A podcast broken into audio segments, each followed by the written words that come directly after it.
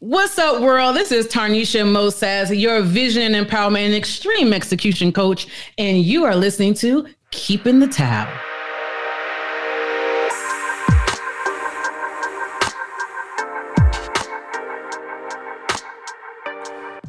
World, Easy World's your man Ant Boogie. Don't worry about the name, get used to the voice. And it is another episode of Keeping the Towel. Thank you so much for rocking and moving with me as always. And it is good to have you in the building, in the mix with me, ladies and gentlemen. It is a new second, it's a new minute, it's a new hour, it's a new day, and therefore it's a new round. And I need to make sure that you are still in this fight with me. But y'all, I am not in this alone. I got a sparring partner, and this is going to be good. So, ladies and gentlemen, here's what I need you to do is make sure that you get your seat and gather around the ring because I promise you, you're going to love this one. All the way from the Garden State, Brick City, coming in at a weight of none of your business, my girl, Miss Tarnissha Mo Sass. Tarnisha Mosaz, are you in the building, my girl? I am in the building. I'm in the building. Yeah. What's going on, my guy? Yeah. What is going on? yes. Y'all, she is here. She is here. So, Mo, this is what I need you to do is go ahead and get your hands wrapped, get your gloves on, get your mouthpiece in your mouth, get your headgear on, and that knock you hear is to get out of your dressing room and make your way to the ring. Ladies and gentlemen, those of you just walked into the door, yes, go and gather a seat and gather around the ring. It is Ant Boogie and Mo Sass, and this spar session has started. Let's get it, let's get it, let's get it. So, Mo, let's go ahead and let's slide up in this 1990 something Acura, and we gonna rewind this tape back to 19 and then we are going to start from the genesis of Miss Tarnissha Sass. The genesis. Wow. I would say that I am a my my my let's start my parents, right? So I was raised in the house with both my parents, my mother and my father. I have a older brother, younger sister. So I'm the middle child, y'all. I'm just telling you right now, middle child, full of mischief. She wanted all the smoke from her parents and everybody else, right? That's the genesis of most life. She wanted all the smoke when she was a child. That means if it was to be said, she was going to say it. If it was going to be done, she was going to do it right, wrong didn't make a difference. I'm just going to rebel and do what it is that I want to do. That's how, listen, that's how I started, y'all. I started off in the, with a very, people say rebellious spirit, but I always say that just was wise beyond my years and kind of had a head on me that knew like I was going to do something different. I was going to be something different. Um, I, I, think I knew that from a very young age, although it didn't quite show. I'll just say that I, I spent a lot of time fighting not proud of that, right? A lot of time fighting. I was in them streets. I, was, I was the girl coming home with the knees all messed up in the pants, right?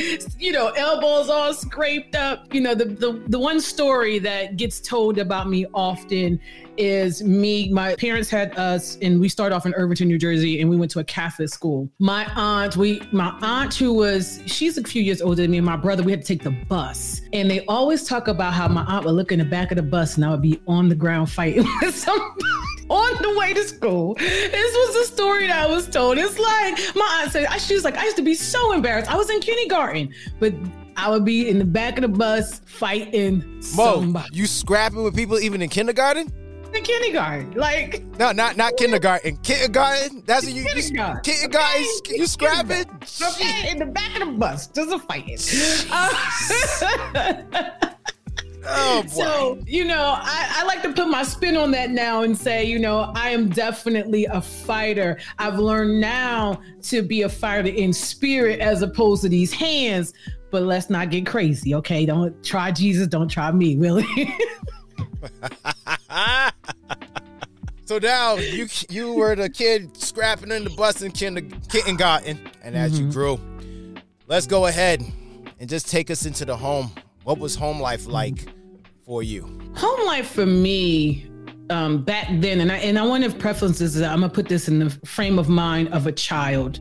It was rough for me being the middle kid and being so rebellious. And I had a, a mom who was, she was a teenage mother and she was hell bent on me not being like her, but didn't realize that the way that I felt like I was being treated was going to end me on that same exact road. She was extremely, extremely tough. It was tough love. It wasn't that, oh, I'm going to hug you and say, I love you. It was like, no, I'm about to slap you in your mouth and you better go somewhere and sit down. Mm. Kids are to be seen and not heard. And they were, she was just very, very tough. My father was the ultimate provider. He didn't really get involved with us in terms of like the kid stuff unless my mother called him in and said they are cutting up and then he's going to handle business, right? But for the most part, my father father was a very stoic man. He, you know, went to work, made sure the bills were paid, you know, just that guy. And he always, now my father was also the guy that on our front porch, he always had like the weightlifting bench. So he definitely did the working out thing. Like he was always, you know, physically fit and working out. So that was that was mom and my mother and father. My brother was always the golden child as far as my mother was concerned. Listen, he could do no wrong, okay, in my mother's eyes. And that was the that was the way that was going to be. And then my sister who was the baby, she's 5 years younger than me. That was my daddy's girl. So I always felt like I was in the middle and I really didn't have anybody. And so a lot of the fight was fighting to be seen and fighting to be heard because I felt like I didn't have anyone but my aunt aunts. My mother is one of 12 and she had six sisters. So I had my aunts on my mom's side, and my father was one of five. So definitely had, you know, my aunts on my dad's side. So that was kind of what home life felt to me. I felt like literally the one in the middle who wasn't seen, who wasn't heard. So she was just going to make noise. With your siblings, were there moments that, because you said you were the outspoken one, were there moments mm-hmm. that there was a clash with you and your parents, or was it like specifically with your mother? Like, okay, girl, there's only one woman in this house. It ain't it ain't two. What are those moments? Absolutely. Absolutely. My, they call my mother the my mother and her sister the Amazon women. So absolutely there were clashes. There were clashes because when you don't feel like you are or loved at all. I, I, felt like my parents did not love me at all. Let's be very clear. And so it was nothing they could really say or do to me that I respected because I felt like they didn't care anything about me. Of course, there's a reason why I felt that way. There was a very specific thing that happened to me in my life that I felt that way. So it wasn't just one of those things where I kind of like like made it up in my head. It was a feeling. There was something that that happened to me at 13 years old that changed the trajectory of my life. And let's dive into that a little. For you to say at that young age, mm-hmm. you didn't feel your parents love you, because not many kids feel that. There's not a lot of kids who feel that, but you mm-hmm. felt this from a young age. Let's dive into how did it even get to that point to you felt that they didn't love you. So at 13 years old, um, my my aunt then, and at the time, I'm going to tell you, I was 13. I can't remember. I, I, don't know if she married him before this or after this, but this was her her living partner. He ended up you know, touching me in a very sexual way. And the reason why he was able to get to me, and I'm going to say this because I think this is such an important and pivotal point in this story, especially for the for moms of whether you have sons or daughters. The reason why he was able to get to me is because I was always told that I was the bad child. I was always kind of like made to feel that I was less than because, you know, I was, you know, unconventional in every way. I was a tomboy. So I was told all the time that I was bad and I was, you know, just a bunch of stuff. So when he came into my aunt's life and essentially came into my life, how he won me over was he told me that I was pretty. I had never heard that. He told me that um, I was a good kid and I was just misunderstood. Like, they don't understand you. I do. I get it. You know, like they treat, you know, and he would tell me, like, they treat the others better than you because they think you're bad, but I know that you're not. So he made me feel seen, heard, and loved. And as a result of that, one weekend, um, my cousins were up from down south. My aunt was up here. So with, because my mother had 12 brothers and sisters, I had an aunt that was older than me and I had an aunt that was younger than me. So my aunt that was one year older than me, she was there. My other cousin, we all, he was going to take us all out to the movies. But I got to sit in the front of the car. I got to sit in the front of the car because I was special. You know, I, I was, I, I, he saw me differently. Now, I didn't pay attention to, because I'm 13, I hadn't had sex yet, that in the front of the car, he was touching my knee and rubbing my, my, my thigh. And for me, I don't, I don't know, like I'm a tomboy. I wasn't even thinking about sex at that point. So I'm just thinking, well, he loves me because I didn't know what it meant to have genuine affection other than to be yelled at or to be where I felt talked down to. So the fact that he was touching me and I always wanted that for myself, I, I thought that this was just him showing me love. And I'm going to sidebar for a second. My mom, her father, and her stepmother lived in Rhode, Providence, Rhode Island. They would send me there every summer as a kid. And she had Harlequin romance books, uh, like stacks of them. So as a kid, I'm talking about from the age of like seven, when I first started reading, I would read those books. So that's why I want to give context as to why him touching me, I wanted to, you know, feel that kind of love. Cause I thought, you know, from reading books, like that was romance. And it's like, oh my God, if somebody loves you, they'll show you that they'll hug you or do all these things that didn't happen in my house. So I didn't think of it as, you know, him trying to, you know, do something harmful. I thought he loved me. So long story short, we go to the movies. We go to the movies. He asked me, was I cold? And I said, yeah, because I had on shorts. So he took his jacket off and put it over my lap. Didn't think anything of it, but he put his hand underneath it and was like rubbing my my leg. Now I'm gonna just be real. I remember it feeling uncomfortable, but because I wasn't too sure, and because I had always been told that I was dramatic or I, or I made things up, I didn't want to think that he was doing something because again, all in my mind, everything I did wasn't right or I didn't think right. That's that's kind of the way I was made to feel. So later on that night, after we get back to the movies, everybody gets ready to go to bed. I'm laying on the couch. He's sitting at the end of the couch. No big deal. We all, I mean, cousins everywhere. Mm. Everybody's falling asleep. I doze off and I fall asleep and I feel this hand um, starting to touch me. This is the moment I didn't realize until later, but this is the moment when when they say God is real, you know it. I woke up from him like grabbing grabbing like grabbing my my my butt really really hard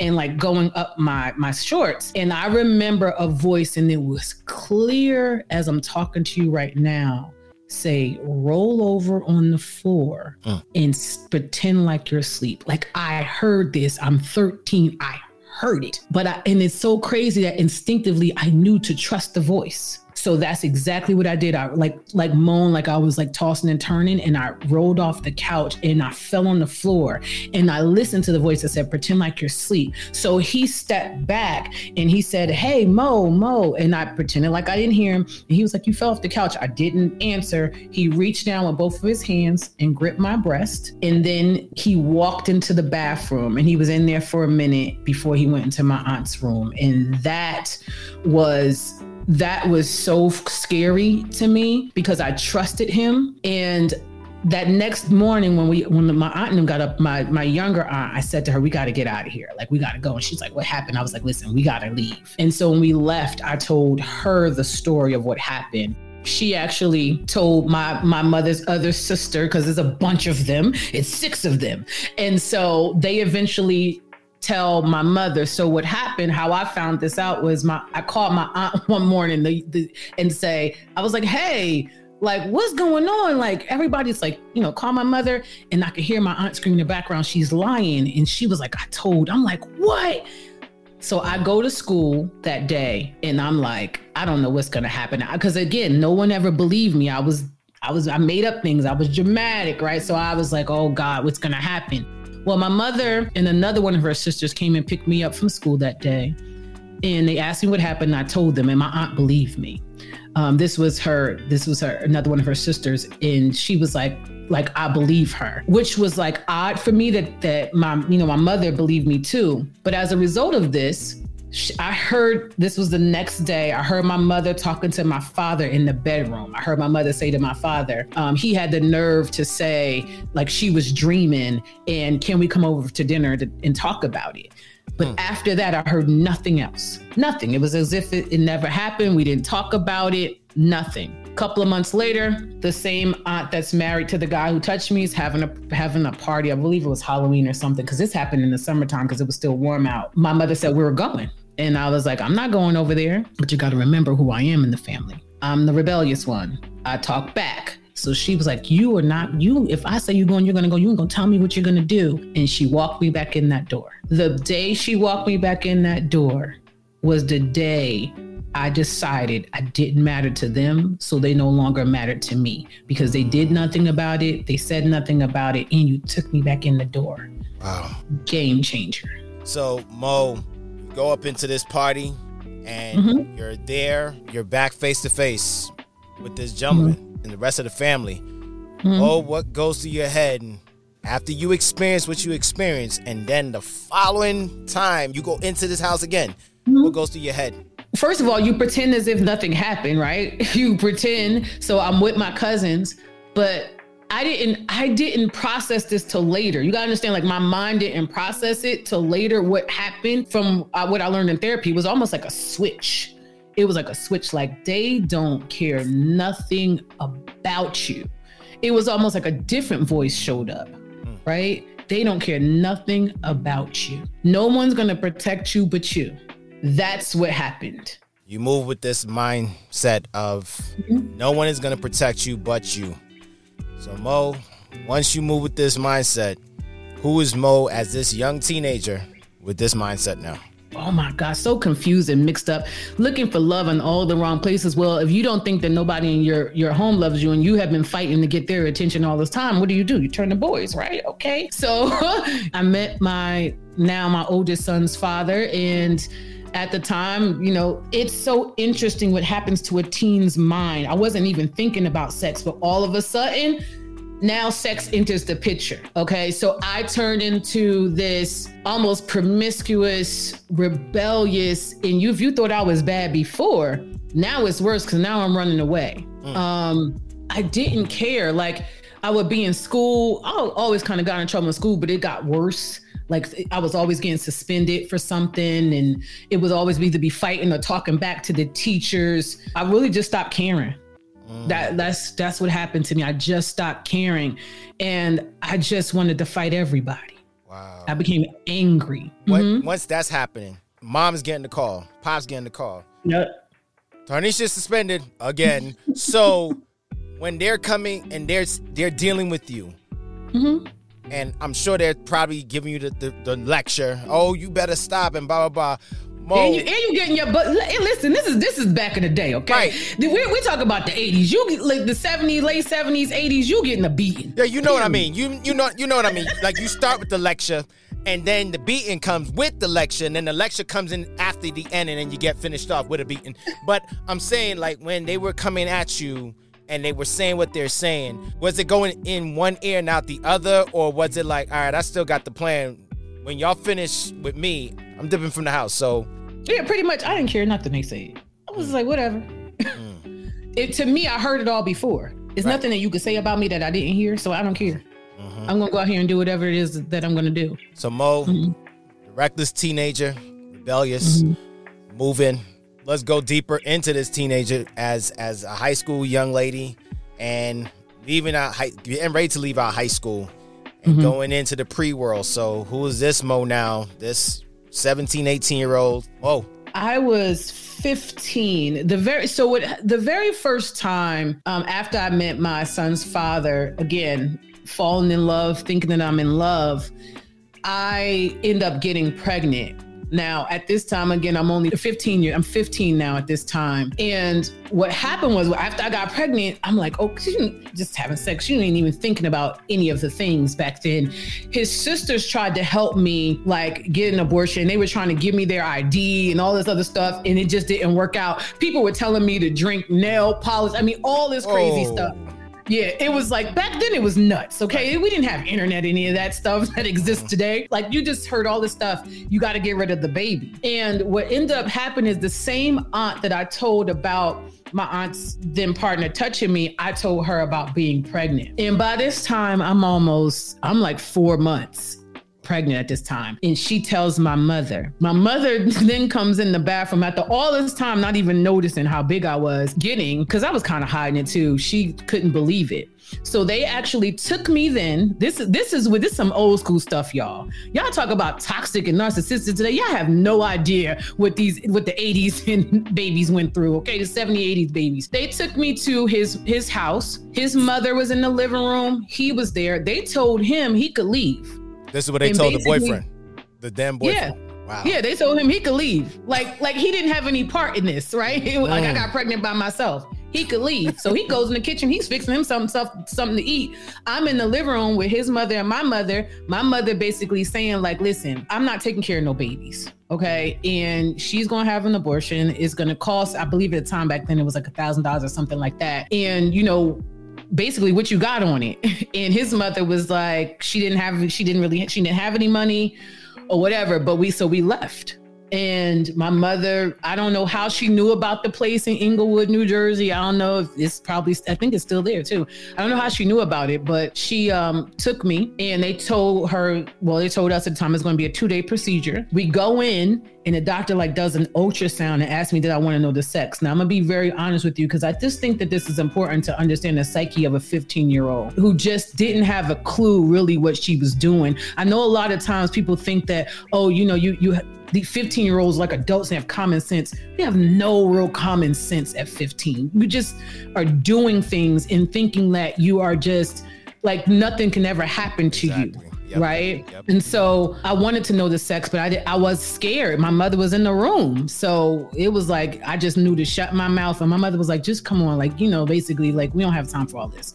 So they did a two day procedure. So the first day they put these six in me, I guess to dilate me at the time. I really don't know all the ins and outs of the procedure because I never wanted to go back and find it out. So we had to leave and we got a hotel room. And in that hotel room, I must have moaned and tossed and turned in pain. I was like, in, I was in pain. Even though they gave us med- gave me medication, my mom took my sister and went to the mall and I moaned and groaned and moaned and groaned and moaned and groaned. And they came back and again it was a hard night for me and this it's what's what's even worse is it traumatized my little sister too. And the next morning we got up, we had to be there by like six, seven in the morning or something like that.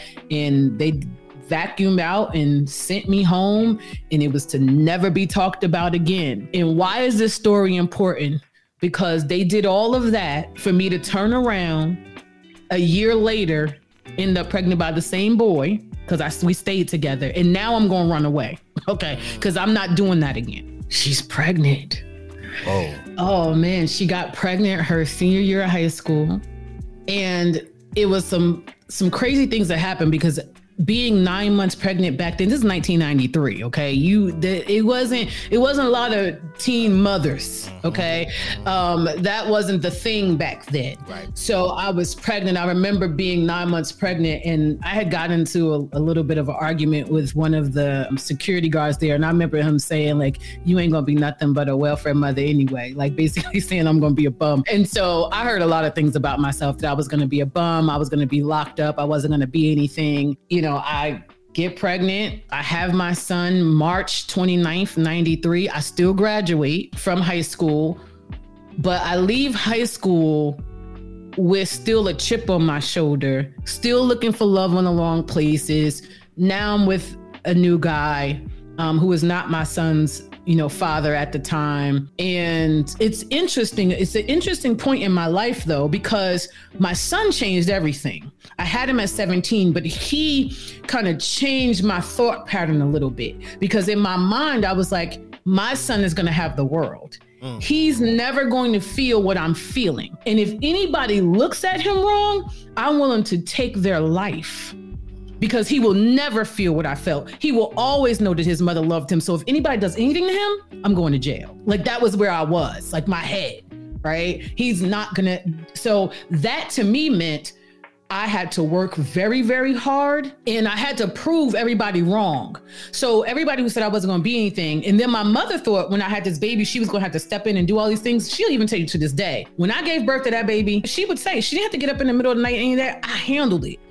I instantly became like this I'm going to prove everybody wrong. Everything you say about me, you're going to eat those words. It was, so it was very interesting. So even though I still had some of that anger and rebellion, but my son changed my life. He changed my life. Now I still got into trouble. So although I wanted to get it together because I was dealing with the wrong, you know, type of guys, I got into some trouble. The guy I was with, he ended up, you know, cheating on me.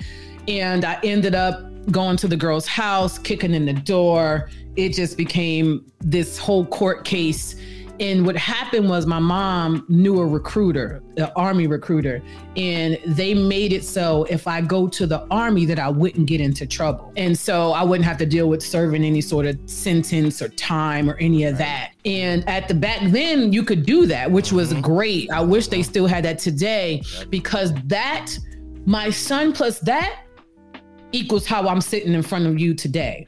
The military oh, that was everything that I needed. Everything that I so I ended up having to go to the military at 19. It's just funny how you just made it seem like it was nothing. Yeah, so dude did something, found a girl, kicked down the door. Like it was nothing. Like I was going to the corner store, like, geez, Mo. So that's how we got to that point. Yeah. So we had had your son now in military.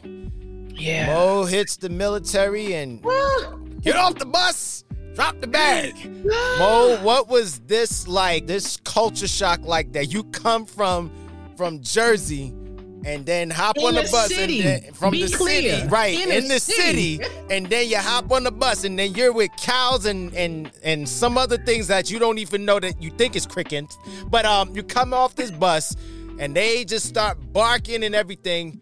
Mo, put us in that space. What was this like? I was like, what in the hell is going on? I, Fort Leonard Wood, Missouri. And it's so crazy because my recruiter tried, he was a great guy. He tried to get me prepared. But because I was so angry and I didn't trust anybody, when you don't trust your own parents, you don't trust anybody. Yeah. yeah. Okay. So I didn't have any trust. So it was like getting. I mean, I, re- I just remember these people yelling, but I was so angry at the time, even though they was yelling. I was like, "Well, what you gonna do?" That's what you told them just like, well, what what we gonna do? Like, but at the same token, I had fear in my heart. I was afraid that if I I knew that if I messed up, I was gonna have to go back and face that judge. Oh. I had oh, fear. Oh. So there was two parts to me, right? Now I don't know if it was true or not. That judge put the fear of God in me okay, in her chambers. Like I didn't know if it was true or not, but she made it seem like that I would come back, I would serve time, and you know, I wouldn't have my son. You know, she made it like it was. I mean, she and again, I'm I'm 18, so I don't know whether it's true or not true. I just know at the time it felt like this is do or die for you. So I'm like, it. What it did was it cracked me wide open. I had never cried like I cried in Fort Leonard Missouri, because now I got to do something with these emotions because it really wasn't anger, it was hurt.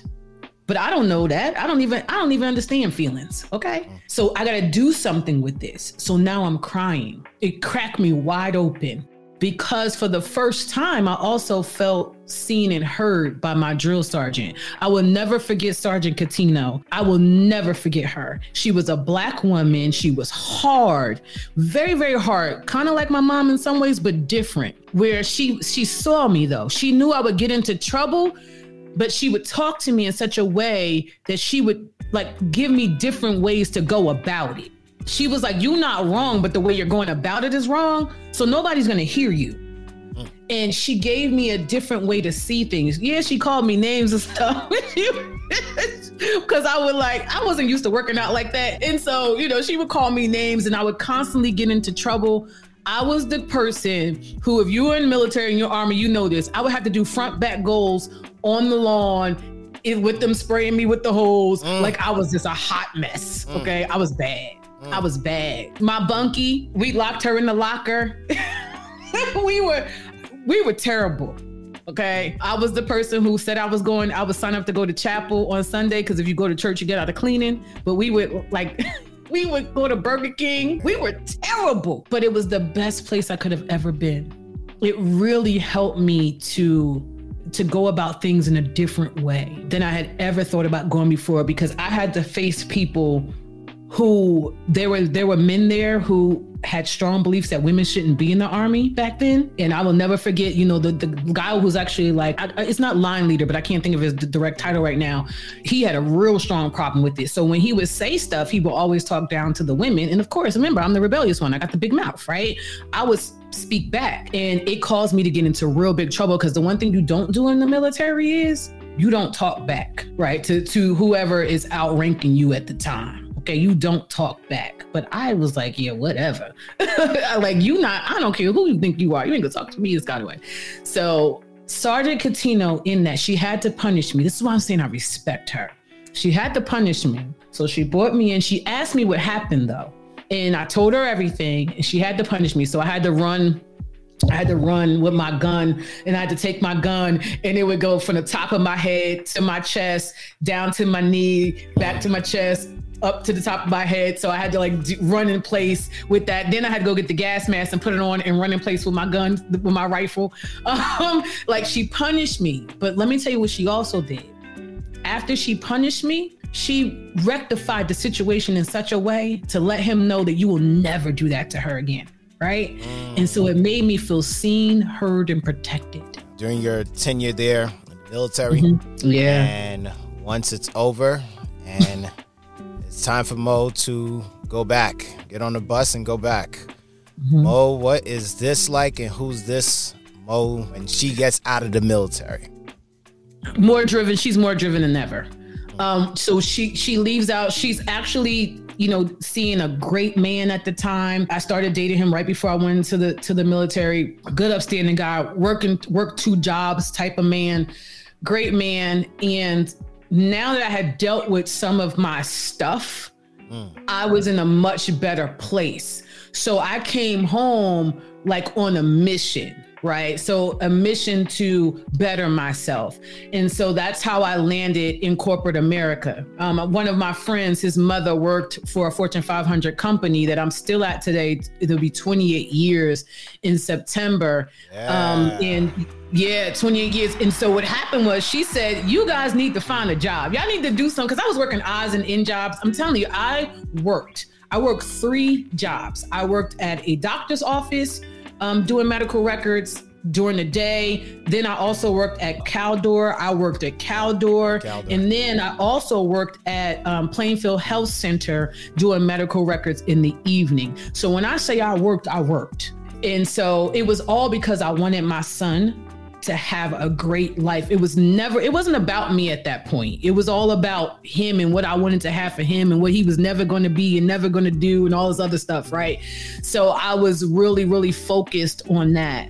So I've been working all these odds and end jobs and still kind of hanging out. I'm still a teenager. I mean, know, still, er, you know, in my early 20s. So I'm like still like not making great decisions, but good decisions. Okay.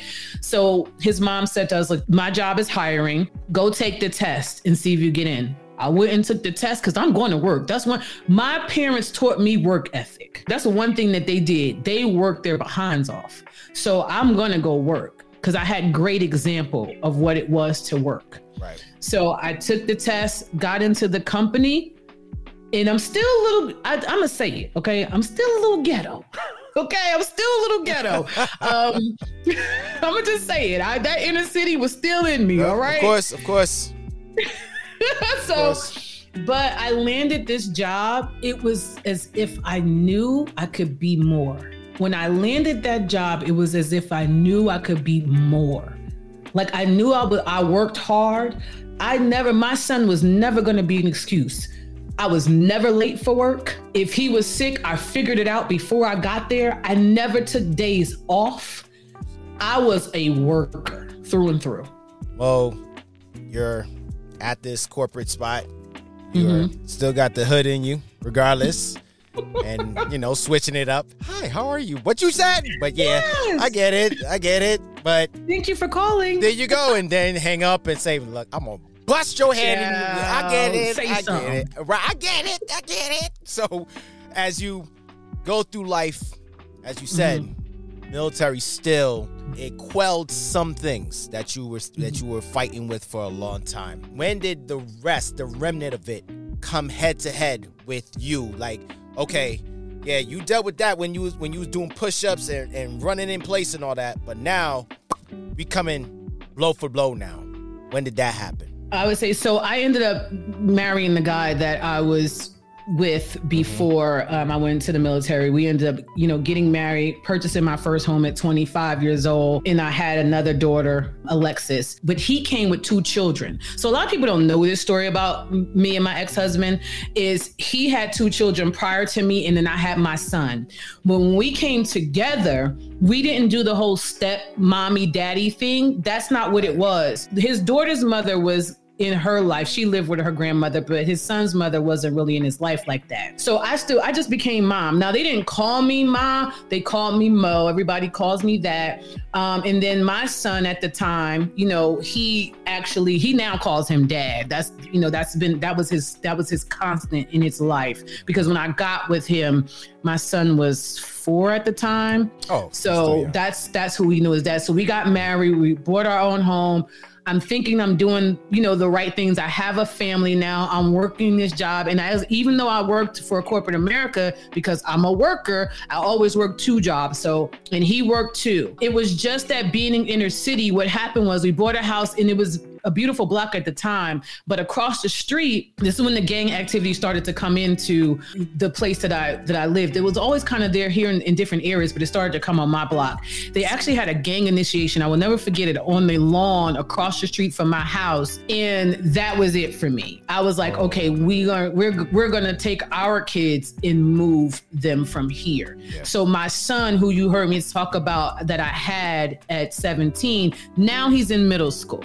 Okay, so he's he's sixth grade, and I'm like, okay, it's time for us to to move now because now this is moving in, and what I wasn't gonna do to me was lose my kids to any sort of gangs or listen gang violence of any sense yeah. because there was a yep. there was a guy riding a bike down the street next door like literally woke up in the morning with spotlights and everything somebody had shot him in the head mm. and his like like his matter was on my neighbor's car oh man so that was a pivotal moment in my life that I didn't know because it forced me to I have to change my environment. My environment is not going to change. So either I stay and let the environment shape me or I move to another environment. That was a turning point for all of us. Wow. Because that's when I said, this is not serving who I am becoming. This is not how I saw the vision that I had for my family, even though I didn't know much about vision in the way that they talk about it now. But the vision I had for my son and my children wasn't that. So we had to change of environment. And it was very scary. I need people to know that because it's like, how'd you make the decision? I decided it wasn't about us having so much money. We didn't have a lot of money. It wasn't about us, you know, knowing people. We didn't know a lot of people. It was me deciding that that environment was not going to be the environment that I was going to raise my children in at all. So we made that decision. And what what that decision led us to was a good friend of mine had already moved to Pennsylvania. Her and her sister became realtors, so we worked with them to build our home in Pennsylvania. Wow. So we actually took our kids now that took our children from any city and brought them to the suburbs of the suburbs of the suburbs of Pennsylvania. And oh, I've been in, I've been in the suburbs of the suburbs of Pennsylvania. I've been there. Woo. Yeah, the suburbs of the suburbs of the mm. suburbs of Pennsylvania. Mm-mm. So mm. complete culture shock. So we went to being one of many to to like one of none, right? We were the chocolate chip in the bowl of milk. Okay, that's the only way to put it. We were the chocolate chip in the bowl of milk. with the extreme opposite, right? Because my job, I felt, was to provide, protect, and I also wanted my children to get knowledge that I didn't have because when you come from an inner city and that's all you're around and you're not around a lot of other cultures, when those cultures move, you don't understand their movements mm-hmm. until it's too late sometimes, mm-hmm. right? And so you start to think that people like you and care about you when you're, and then you'll slowly find out that that's not the truth of that, right? They don't move how you think they move. Right. You say what you want about inner city people, especially in New Jersey, they say that we're rude. I don't say that we're rude. I say that we're clear. Right. you will have clarity. You will know where you stand. What I say is what I mean, right? What I mean is what I said. Yeah. You know what I mean? So I didn't get that until I went into the military and then corporate America. I wanted my children to understand the ecosystem of how the world works, and they weren't going to get that there. So it was bigger than just what was happening in, in the in the town in terms of you know gangs and violence. It was also them understanding how the world works because it looks very different than the fishbowl that we were in. Meaning, when I say fishbowl, anytime you're in an environment and in a city in a place that you haven't left from, that's your fishbowl. Yep. So now we're in PA. Hi, hi, Anthony. How are you? Good morning. You're saying that Good to your name. Good morning. Oh my God, how are you today? oh, we're all going to the bus stop at 6:30. Are we going to meet at the bus stop? Yes, we are. Right. We're going to have pampered chef parties now. It's so real. And you, you know, you know the beauty of that though. Outside looking in, I th- outside meaning when I wasn't in that environment, I thought so many things about the environment but so many beautiful things happen as a result of me being in this environment. I actually, for the first time, really truly understood that anything was possible. It wasn't until I got outside of my fishbowl that I could get to know other people, that I can make that decision to know, listen, anything is possible. There's somebody who my dream is their reality. Yeah. I love that. That was huge for me. I love that and that is true. I think that's when, as an inner city product myself, is like when we we used to just think that homes and all that that was only for white people. You know what I'm saying? We're like, yeah, that's only for them. We because again, our environment was an apartment. That was it. Mm-hmm. Or from when mm-hmm. you're coming outside was just the block that you was on, but you didn't know there was a longer block that you know there was other people's on the other side mm-hmm. of it that you didn't pay attention to because this is all you saw in your fishbowl. Thanks for listening to part one with Tarnissha. Check out part two.